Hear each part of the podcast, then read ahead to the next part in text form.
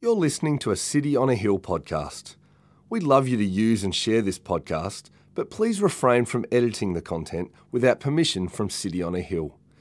If you'd like to know more about our church, or if you'd like to donate to the work of City on a Hill, please visit cityonahill.com.au.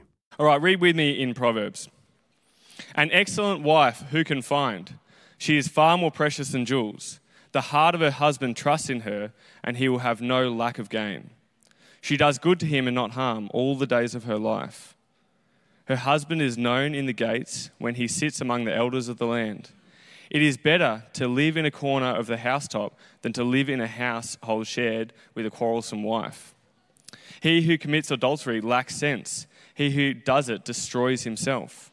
He will get wounds and dishonor, and his disgrace will not be wiped away.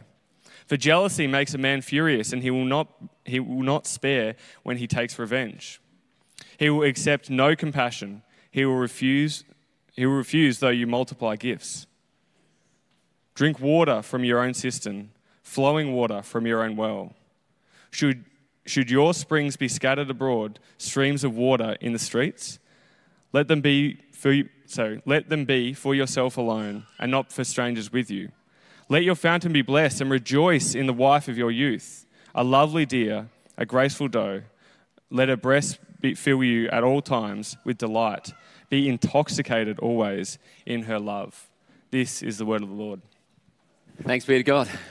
Thank you, Pat. Can we thank the Lord for Pat and Steph and Sarah and the team leading us uh, this morning? Wonderful to be with you. If we haven't had a chance to meet, uh, my name is Guy, and as Pat mentioned, I have the joy and privilege of serving as the pastor of City on Hill, a church committed to knowing Jesus and making Jesus known. And I love that I get to visit here today. I'm so thankful for this church. Uh, Melbourne East has a, uh, a special place uh, in my heart. Uh, I was born and raised uh, in eastern suburbs of Melbourne, in Box Hill and Surrey Hills, live with my wife and family now in Mitcham. So, really thankful for all uh, that the Lord is doing in this church. Thankful for Nick and his leadership, for Jules, uh, who my wife works with, and uh, very thankful uh, for all that God is doing here. Uh, this morning, we are continuing in this uh, highly practical, timeless, and timely book, the book of Proverbs, where the scene is set, isn't it, in the opening chapter with a father sitting with his son, teaching him about life, sharing his experience. He's, he's a father who wants his son to live well, to make wise decisions. And already we've looked at a, a host of very practical and important topics. We've talked about uh, the importance of friendship. Uh, we've talked about managing uh, finances and wealth, and we've talked about family. This morning, the father sits down with his son to have an honest fireside chat about marriage. Uh, you know, as I'm married to, to Vanessa, we have uh, four children two boys, two girls, and a rabbit. Uh, it's a big, active household. And we love over the family table to bore our kids to death with stories about how I met my wife, Vanessa, you know, get the wedding album open. It was the year 1997. Anyone remember the 90s? Right, 1997 was a great year in Australia. Pat Rafter won the US Open. Uh, what else was happening? Seinfeld was at the top of the charts in terms of TV. Backstreet Boys, who can remember the Backstreet Boys? Uh, and interestingly, you could get a, uh, coffee, a large latte in Melbourne for less than two bucks. I mean, this was a good time to be alive. Uh, I was 18 years of age, just got my P plates and uh, a friend of mine, a Christian girl, uh, got news. She had a big house, two story house, pool, tennis court. She got news that her, her parents were going to be away for the weekend. And so we had the house to ourselves, which to a group of teenagers, 18 year olds, you know, Christians, could mean one thing and one thing only board games. and so there I was with my WWJD wristband uh, in the living room of the parents playing a wild game of Jenga.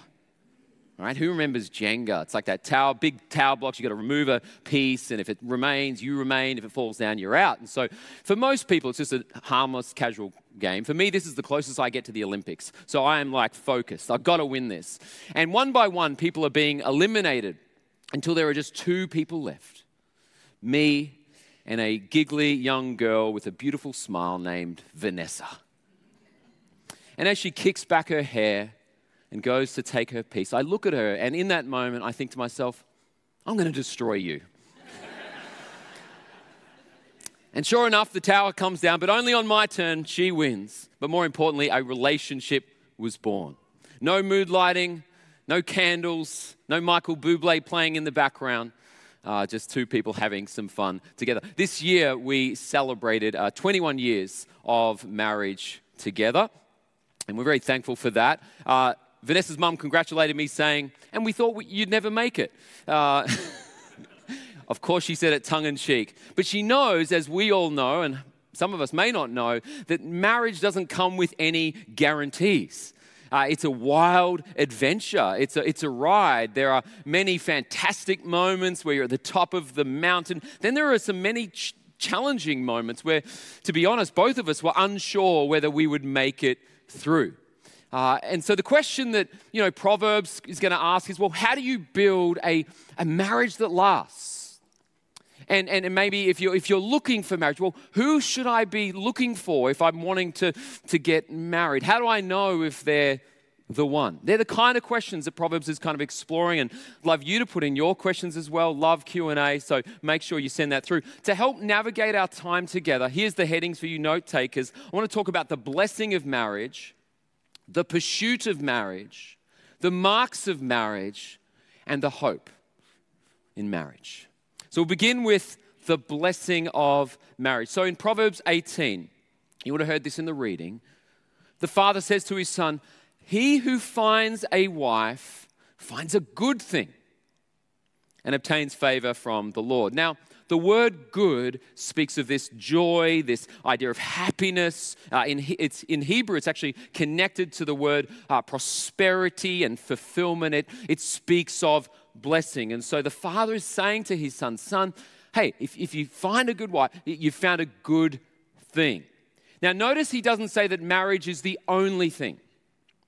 He doesn't say that marriage is the ultimate thing. We know throughout the Bible, if we look at the Old and New Testament, there are many women, many men who live a full and flourishing life who don't get married. So please hear me say that marriage, the Bible's going to say to you that marriage is not the only thing, nor is it the ultimate thing, but the Father does say to the Son, it is a good thing. It's a good thing. Uh, and that's worth underscoring because in a post Christian culture, uh, you may have been told the exact opposite. So I remember at Bible college, one of my good mates, uh, long-term girlfriend, you know, they, they get engaged, and he shares that with me. I'm like, wow, we should go celebrate. We go to the local pub, as every good Bible student does. And I kid you not, he kind of goes on in and he talks to the barman, and he knew the barman there. He says, guess what? You know, I, I'm getting married. And without skipping a beat, the barman turns to him and says, why on earth would you do something as stupid as that? Right? And because that's the cultural narrative, particularly to, aimed at young men today. Marriage is a stupid thing. Uh, if you want to be bored and frustrated, get married. If you want to be happy, remain free, remain single. Because happiness in our culture is what? It's, it's love without commitments. Uh, it's freedom without, uh, without sacrifice. It's getting to do whatever you want. This is where, listen, Proverbs is so countercultural. Uh, he does not tell his young son to avoid marriage. The message is not stay single as long as you can. The father says, Son, marriage is a good thing. Right? Again, not the ultimate thing, not the only thing, a good thing. And, and this idea of it being good takes us all the way to Genesis, doesn't it? Genesis chapter 1. For those of you familiar with the Bible, will know that when God made the world, he said, What? It's good. Creation is good. The sun, the stars, it's good. One thing that was not good, in fact, the first thing we're told in the Bible that is not good, he says to Adam, is not good that you're alone. And so, what is the solution to Adam's aloneness? It's not a few beers and a trip to Vegas. It's not a few extra tools for the shed. No, he creates for Adam a helper named Eve. We see this in Genesis. He says, But for Adam there was not found a helper fit for him. So the Lord caused the deep sleep to fall upon the man, and while he slept, took one of his ribs and closed up its place and flesh. And the rib that the Lord God had taken from the man, he made into a woman and brought her to the man. Then the man said, This at last is bone of my bones and flesh of my flesh. I love this scene. Love this moment. You know, here she is. She steps out of the limo. The whole scene for me goes in a slow mo as he sees her for the first time. And he says, Bone of my bone, flesh of my flesh. In Hebrew, a lot of commentators will tell you that it, this is like poetic singing.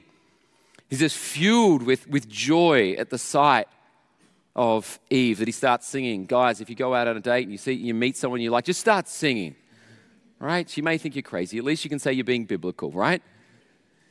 Now, I know some women, when they read this text, will, will be a little bit concerned, not exactly thrilled by the idea that she's Adam's helper. At least that's what the Bible says. She's Adam's helper. Women are not thrilled by that, and there's good reason for that.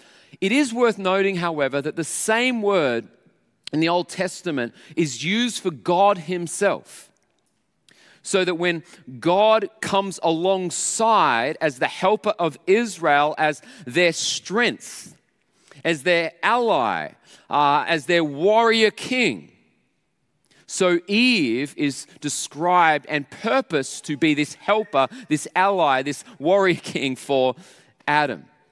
And to say that Eve is Adam's helper is also to point out what women have known for a very long time, and that is that men need help. Right? Will men admit that they need help? Probably not. But it's true. And again, this is why the Father is saying to the Son, Son, marriage is a good thing because her gifts are going to complement your gifts. Her wisdom and insight and knowledge is going to help you navigate difficult decisions and make wise choices. Her faith, her love for God is going to inspire you and help you live well. Now, of course, Proverbs is kind of geared like a father to a son, but we could say similar things, couldn't we, to, to women? I have two young daughters myself, and should they choose to get married, I want them to know that marriage is a good thing and that a husband is there to serve, to sacrifice himself for his bride, to cheer her on, to fight for her, to pray for her, to serve her, to help her fly and flourish. Is marriage the only thing? No, but it's a good thing. It's a good thing. This leads to the second heading for today. For those who choose marriage, it's a good thing. Let's then talk about the pursuit of marriage. Suppose you're here and you decide you want to get married. The question then that confronts us all is then, well, well, who should I be seeking? And this is where the digital age has radically transformed the, the landscape. Um, pretty much everybody meeting on now is meeting initially at least online, and we know that. And, and there's a lot of upside uh, to dating apps. You know, you can connect with anybody now, you know, with a swipe of a finger, and that you can meet people who are on a very similar journey anywhere and everywhere, all of that. And, but we all know there's a catch with that. There's a catch more and more people are now judging their future husband and their future wife based on the quality of a profile pic. Uh, according to recent study on dating apps, the number one attribute that people are now looking for is, of course, appearance. What does that mean? It means that people are not only scrambling to find the best profile pic that they can get, but even more concerning, uh, a very small number of people are getting all the attention while thousands of amazing people are being overlooked. Now, is it a sin to seek out someone you're physically attracted to without considering their character? No, it's just dumb. Look at the warning, the poetic warning that the Father gives to the Son. He says, Son, here's the deal. A woman who is beautiful but lacks discretion is like a gold ring in a pig's snout. It's a great image. right? He's got to say things to get his son to listen, right? Beauty's like a gold ring. It's valuable. It shines. It gets our attention. You want to reach out and grab it. But only an idiot would take hold of a gold ring that's attached to a pig's snout. Now, I know in some cultures the pig is a revered animal. Be careful here. Uh, I love pigs. If we didn't have pigs, we wouldn't have bacon. I'm very, very happy. But in Jewish culture, the pig was loathed. The point is, it doesn't matter if you think your girlfriend is hot. If she's cruel and selfish and unkind, let go and walk away. Same can be said to the women here. When you think about a man, it just like he's got arms like Thor. Wow. Bank account the size of Elon Musk. Amazing. But is he a jerk? Is he controlling? Is he manipulative? Is it all about him? Does he treat. Walk away. Walk away. Proverbs will tell you that beauty is not just fleeting, though it is, but often deceptive.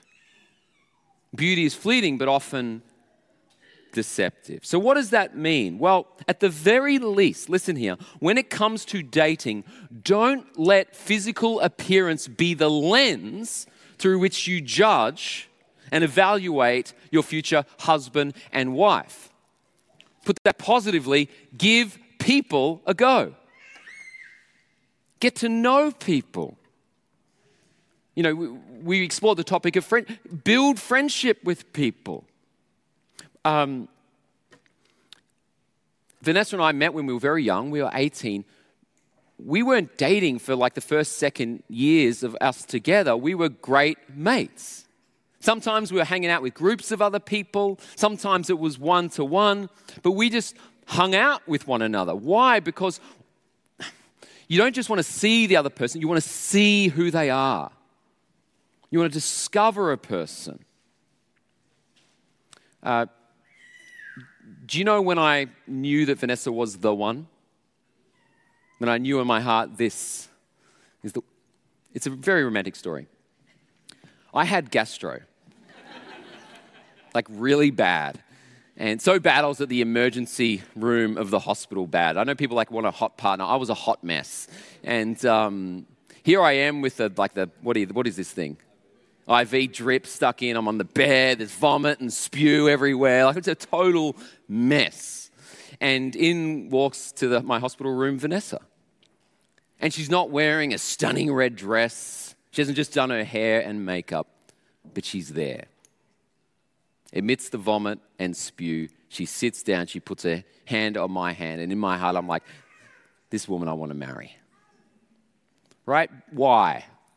Because marriage is not a photo shoot. marriage is a lot of vomit and spew that you share together.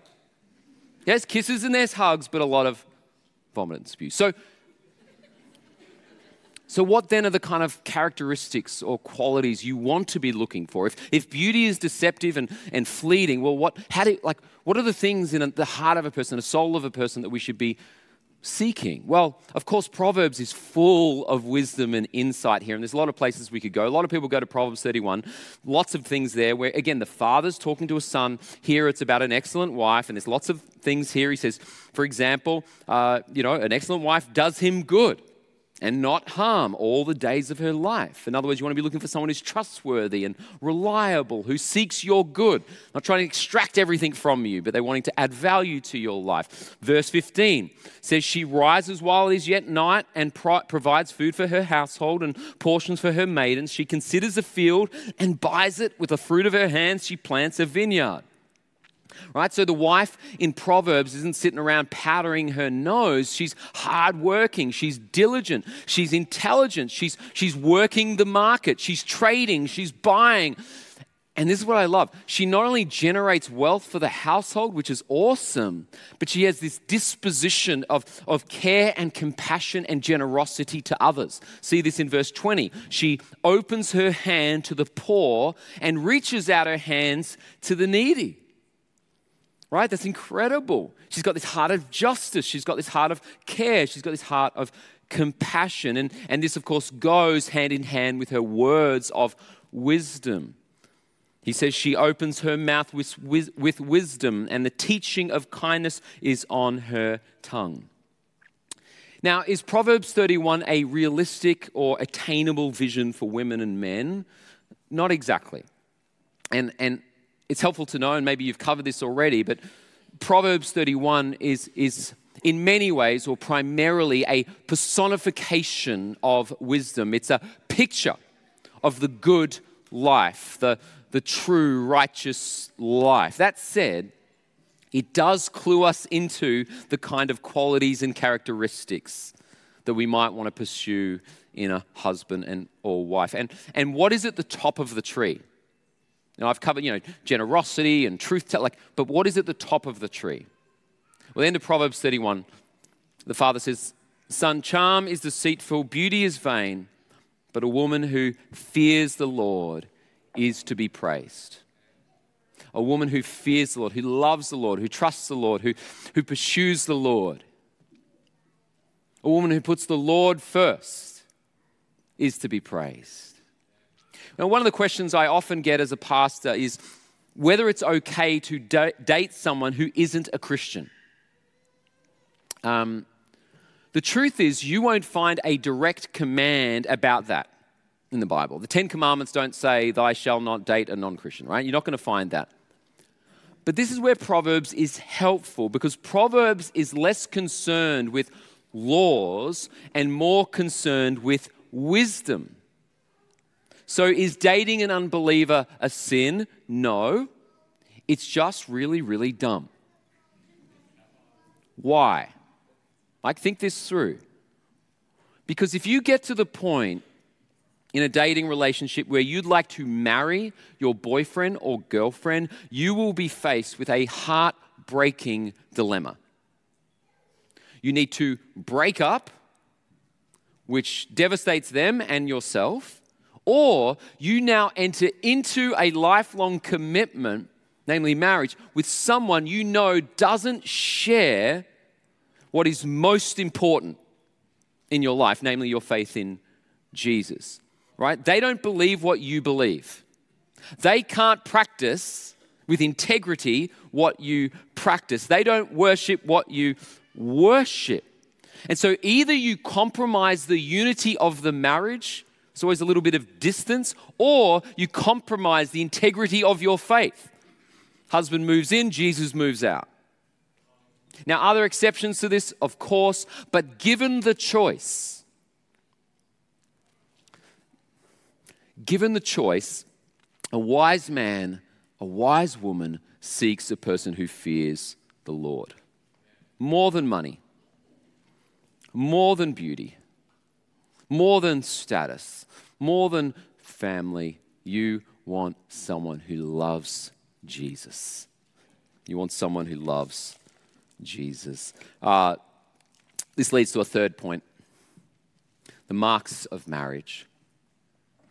Because the, the writer in Proverbs not only teaching us about the kind of characteristics we might look for, but also the marks of a healthy marriage. Maybe you've been married many years here. Like, what, what should that marriage look like? What are the sort of things I should press in to strengthen the marriage that I have?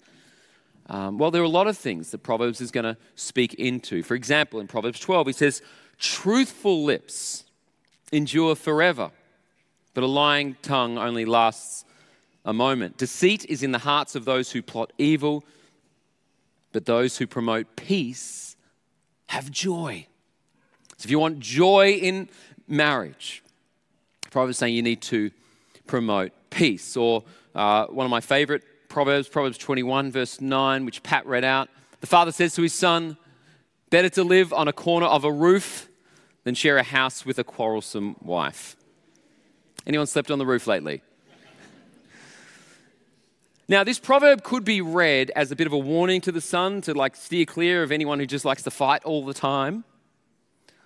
But when it comes to marriage, everybody knows that the question is not if you fight, but when and how you fight.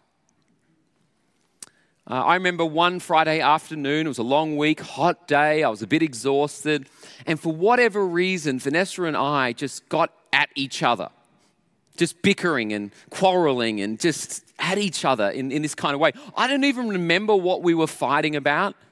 And, and sometimes that's when you know you're married, you don't know what you're fighting about, you're just arguing with one another. And, you know, I just was, I just didn't, it was one of those days where I just didn't have the emotional energy And I was just like, just firing off defensive arrows, thinking that would help. Never does. Put up some, that didn't help. I kid you not, it was just getting to this moment where I was so frustrated. I kid you not. I went outside and I climbed the roof. I, this is in, I used to live in, we had a rental in Surrey Hills, and I literally climbed our roof and I sat on the roof. It was a long Friday afternoon, and I sat up there. The sun's going down. It was a hot day, and I'm just sitting there like a grumpy kid, you know, just my arms crossed, a little, you know, frustrated about where what was going on. And I have no idea what the neighbors thought walking past. If they'd have been reading Proverbs, they knew.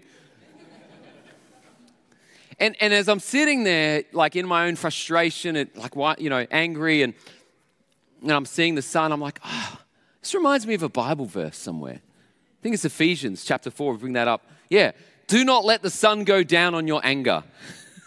that was literally what was taking place. I was watching the sun go down. So, what is the response of a husband in that moment? Of course, it's to step off the roof, it's to lean in. Uh, it's, it's to understand well, why is my wife upset? It's to ask honest questions. And it's not to fire off defensive arrows, it's to listen and learn and, and seek peace. Sometimes that can be accomplished in, in one conversation, can't it? You know, you work it out, you say, I'm sorry for this, she says, I'm sorry for that, and you hug and it's great. Sometimes it needs multiple conversations.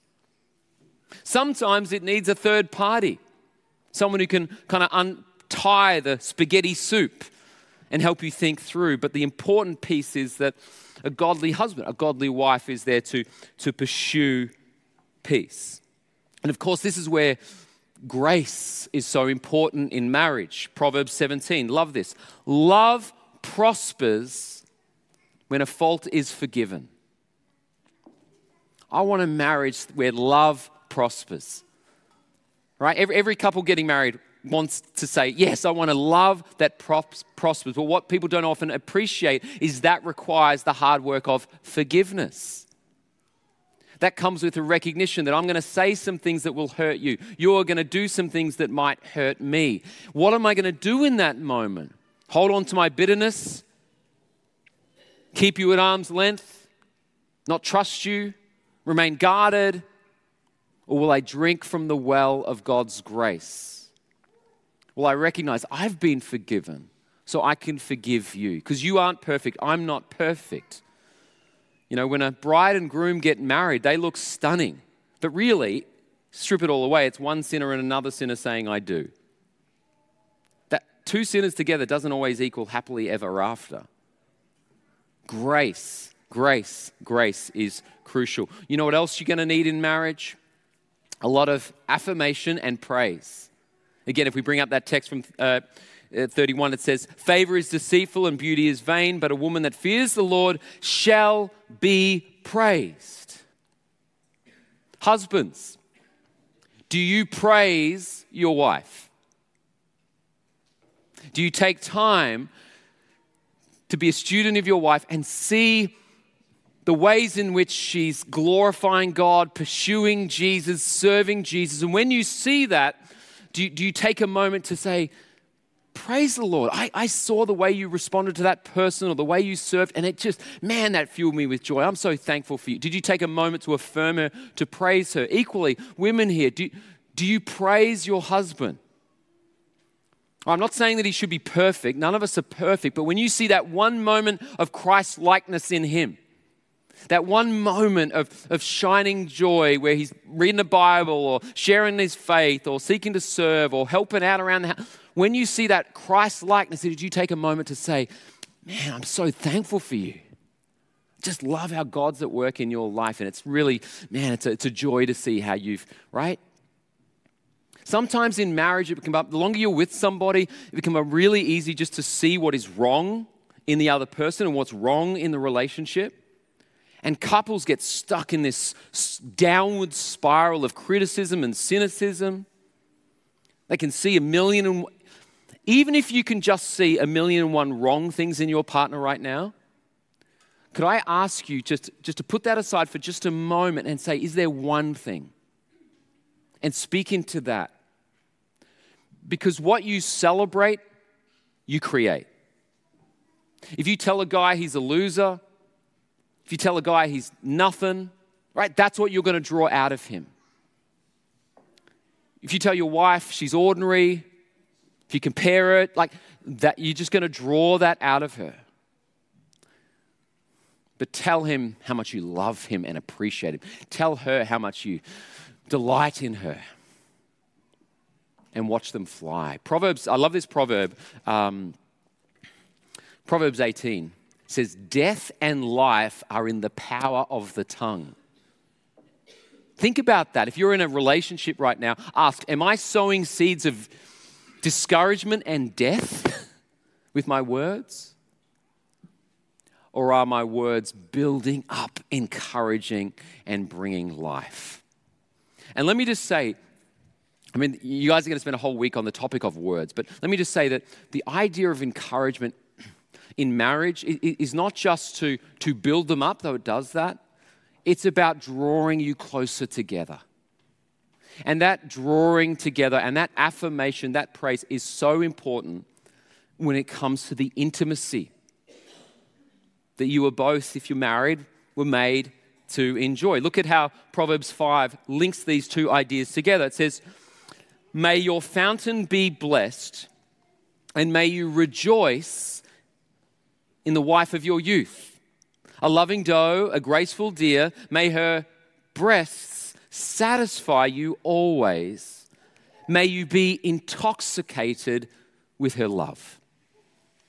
One of the surprising discoveries about Christianity is that God not only created marriage, but blessed the man and blessed the woman with the enjoyment of sex.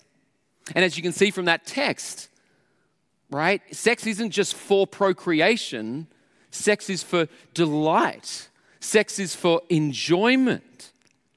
Now, I know some of us grew up in church where sex was rarely talked about right? Or if people talked about sex in the church, it was often kind of diminished or demoted to something worldly or even sinful. You go to some churches where you just get confusing messages like sex is vile and gross. Save it for the one you love. and so you walk out and you're like, what am I? Listen, when God made Adam, he fashioned him exactly how he wanted him to be. And that included strong arms, muscular chest, and brace yourself, a penis. Can we say that at church? We did send out the kids early, so that's okay. Right? Listen, the penis was not a mistake.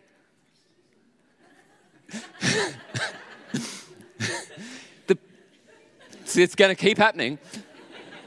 The penis was not an aftermarket add on. The penis was not the devil's idea. God made Adam.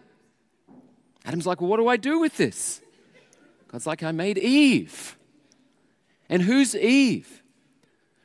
She's beautiful, she's intelligent, she's creative, and she, like Adam, is also a sexual being which means she has curves, which means she has breasts, which means she has a vagina.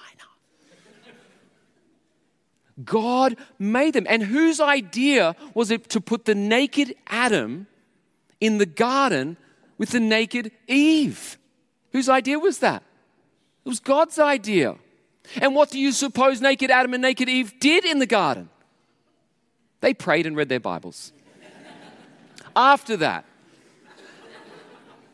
they had romantic, extended, passionate, loving sex. Uh, why underscore that? Partly because it's biblical, but also cultural. If you've uh, watched Sex in the City, if you're TikToking Andrew Tate, you are going to be led to believe that the people who are uh, living the bachelor life are having the best sex ever. Right? That's the just whoever you want, whenever you want, travel the world. Like that's the best life. Even secular studies are going to show you that actually um, married couples are not only having the most sex, but the best and most satisfying sex. Again, the father is teaching the son here how to live well. It's not saying that every married couple has awesome sex all the time. That ain't true. right? There can be seasons without sex, ordinary sex, but God has made us to come together in that way. And so, what does that mean if you're a husband or wife? Well, let me just encourage you to pursue one another romantically, intellectually, emotionally, spiritually, relationally. Date your husband and wife. Put love notes under the pillow. Uh, clean up the house without being asked. uh, take planned vacations, do a surprise night in the city, cuddle each other, uh, light candles, spend time together, and pursue the love that you had at first. Uh, Proverbs, he wants to pursue him that way. Of course, he also warns him. Uh, he warns him about counterfeit love and false love. Uh, he says, and this is really all through Proverbs. He says, For the lips of the adulterous woman drip honey, and her speech is smoother than oil. But in the end, she's bitter as gall, sharp as a double edged sword. Her feet go down to death, her steps lead straight to the grave. I mean, think about that image there. Her steps lead straight to the grave. Um, you know, perhaps you're here today and you're newly married. You might think, I will never, ever cheat on my husband or my wife. And, and let's be honest, no couple getting married ever plans on having an affair. We just assume it's all going to be great and roses and honeymoons forever. Right? Most marriages, most relationships start out with full affection and love. Well, what happens? Well, over time, like any relationship, without effort and pursuit, there can be a slow drift and you start taking each other for granted. Uh, you stop dating your wife, you stop pursuing your husband. The pressures of life begin to push and pull, the challenges begin to mount on top of each other. And so, what seems inconceivable at first all of a sudden feels like a possibility. You see this in the musical Hamilton, don't you? You see in the musical Hamilton, right? It hinges on this political figure who's successful, who's creative, who's, who's leading the world, you know, all of these things. And yet enters the story or enters the voice of Maria Reynolds who calls out for help and it's her his compassion kicks in and her beauty kicks in and he takes those steps into the grave. Temptation in your life may come in the pursuit of another man, another woman. It may come in the temptation of what is in your mobile phone, the allure of pornography. It may come in the offer of a one night stand. The message of Proverbs is it's going to be alluring. Just as Eve looked at the piece of fruit and it was pleasing to their eyes, so you need to be ready that it will be attractive to you, pleasing to you. But the voice of Proverbs is danger. Be warned. You are digging your own grave. It doesn't end well. Pursue your wife, pursue your husband. Remain faithful. Let's finish with the hope of marriage. Final point, and then we'll jump into some Q&A. I've been alive long enough and a pastor long enough to know that the topic of marriage can evoke a range of emotions and responses within us all. Um, it could be that you're here today, you know, with your husband or wife, and you're in a great season, and you just, you know, hold each other's hands, and this is a, just like thankfulness, and that's great. Uh, it's great that you can be thankful, and we praise the Lord for that. But I'm sure for some, if not many of us, the topic of marriage can also awaken within us deep sense of longing. Uh, you know, you hear the great qualities of a great husband and wife, and you say, Yes, I want that. Uh, I need that. But then we look at our lives, and what do we see? We see nothing. We say, I don't have the marriage that the Bible lifts up. And maybe you once had it and it fell apart, or maybe it was never there to begin with. But either way, you find yourself looking on from a distance. Or Perhaps you are here today and you are married, but your marriage is anything but what you'd hoped and dreamt for. And maybe that's partly due to something your husband or wife did. They did something or have been doing something, or there's a habit there or behavior there or words there that are creating distance. Or maybe, maybe you see something in yourself. And maybe you realize that you haven't been that great husband or you haven't been that great wife. Maybe you didn't love at all times. Maybe your truth was always cloaked with deceit. Maybe you've fallen in sin. Where do we go with that? What do we do with our own failings in marriage, in relationships? Where do we go with our longings for marriage, for relationships? You know, the Gospels, Matthew, Mark, Luke, John, you know, share for us the story of Jesus. And John's Gospel, which is I don't know if you can have favorite gospels, but it's probably my favorite. You know, shares with us a host of different miracles that Jesus performed. Do you know where the first miracle of Jesus took place? Anyone? Pat knows. The wedding. Wedding of Cana. Interesting because John tells us at the end of the book that there were so many miracles that Jesus performed, he couldn't include them all. He had to be very selective in what he put into the book. Why start with this miracle at the wedding of Cana, which also, by the way, seems quite domestic. right? He, he, you just imagine yourself, we're all at a wedding at some fancy joint in the city. We're all, you know, men here, we're in our best suits, women are in their best outfits, hair's done, make, like, we're all there, we're having a great time, we're dancing. But then you hear that the bride and groom have run out of wine. And it's kind of early-ish in the night, and so they're like getting a bit anxious and stressed, and they're now starting to bicker over in the corner somewhere. I, I asked you to order this much. And she's like, Well, you said I can only spend this much. And they're, they're, they're like, every, on the day when everything is supposed to be perfect, they're now fighting and squabbling, and things are beginning to, you know, the threads are starting to pull. And now the parents, they've got relatives there, they've brought friends from interstate, and they want the whole thing to work out perfectly as well. So they're getting frustrated about how things are going, and the guests are starting to complain. And and here's Jesus in the midst of it all, in his best suit. And we know from John's gospel that it's not yet his time, and yet he's there. And, and he doesn't walk away from the situation. He doesn't say, Oh, this is below me. No, Jesus is there and he, he turns to the hosts and he says, Hey, see those six jars of purification over there? Yeah, could you, could you fetch them and, and fill them up with water? And they, and they fill them up with water, unsure of what's about to take place. And as they pour that water out of those six jars of purification, what do they see? What do they taste? The most beautiful, decadent, delightful red wine.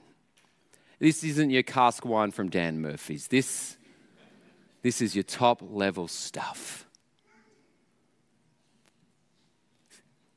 The music starts playing again. The couple goes back on the dance floor. The celebration continues. Why does John include this? Well, in part, it's a declaration of Jesus' power, but also, look closely, it's a declaration of his transformative love.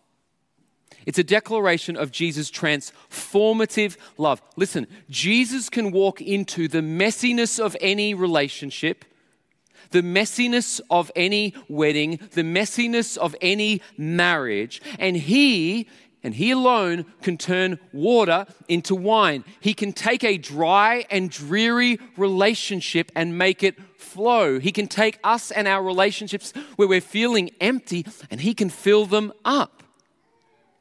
And that's not even the best part. Because the best part of this miracle is what it points us to. You know the six jars of purification? Those jars of purification were given by God for Israel to prepare them, to wash them, to make them whole, so that they might enter into the presence of God, so that they might enter into the temple, so that they might worship God. But here is Jesus with his transformative love, signaling that he is signaling that he's come to do something greater. Something that wouldn't just change the ceremony and practices, but something that would change and transform you and me. Listen, do you know what is true for every single person in this room, whether you are married or single? Here's what is true for us all it is our deep thirst for love. Whether you are single or married, we all share a deep longing and thirst for love. Not a cheap love, not a counterfeit love, not a temporal love, but a deep, life changing love. A love that loves at all times. A love that is courageous enough to speak the truth. A love that is willing to meet whatever offense with forgiveness and grace. A love that protects and provides. A, a, a love that will fight for you, will stand with you, will work for you. Where do we find a love like that? Well, later in John's gospel, as he had witnessed the many miracles and kindness and compassion of Jesus, he says, In this is love. Not that we have loved God, but that he have loved us and sent his son to be the propitiation for our sins. Underneath, underneath all of our relationship difficulties, I feel like I, am tap dancing. Um, or someone's doing some works, whatever. It's good. It's good times. Um, yeah. Uh, is this code? I, this is something you guys do. We don't do at Melbourne Central. I don't know. Um, underneath all of our difficulties in, in, in relationships, let's be honest, it, it isn't just technology. That would be such, that'd be too easy of a solution. It isn't just busyness. It isn't, no, the root, like there's, there's symptoms of a root deeper issue, namely sin. And what's sin? Sin is our ultimate denial of God and desire to do it our way. That's really what's at the heart of any broken relationship. And Jesus comes to make all things new. And here's what's amazing. Do you know at the end of the story, at the end of this adventure we are on called life, we don't, if you're in Jesus, we don't just go to heaven, we celebrate. And, and do you know what we celebrate? Anyone? The wedding supper of the Lamb.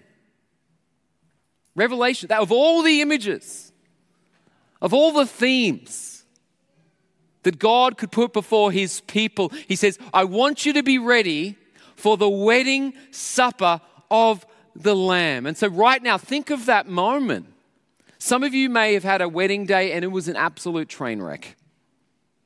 Some of you may have never had the opportunity to have your own wedding day. I want you to know that if you are in Jesus, if you put your trust in Jesus, if you're trusting Jesus, God wants you to know that a wedding is coming and you are invited. And on that day, we all in Christ will hear the wedding bells ring and you will be dressed, if you're man, you'll be dressed in your finest suit. The women here in the most dazzling dresses. And then those bells will ring, and we will enter into the hall of our King. And we will sing, we will drink, and we will celebrate and we will dance, and more than anything else, you will enter into the love of God in the deepest, most profound, and powerful way. Because here, listen, we only see in part, the Bible says, then you will know in full. Then you will know why you were created. Then you will say, I'm at home. At last. Then you will taste and see and know that God is good. Have you ever wondered how the early church was able to endure through harsh times? How it was that Christians could remain faithful and endure in marriage? How it is that single Christian men and women could live very bold and adventurous and courageous lives? It's because at the heart, at the center, was the love of God, a love that we have now and that we look forward to.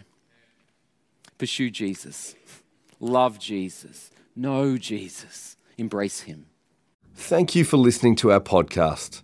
If you'd like to know more about our church, or if you'd like to donate to the work of City on a Hill, please visit cityonahill.com.au.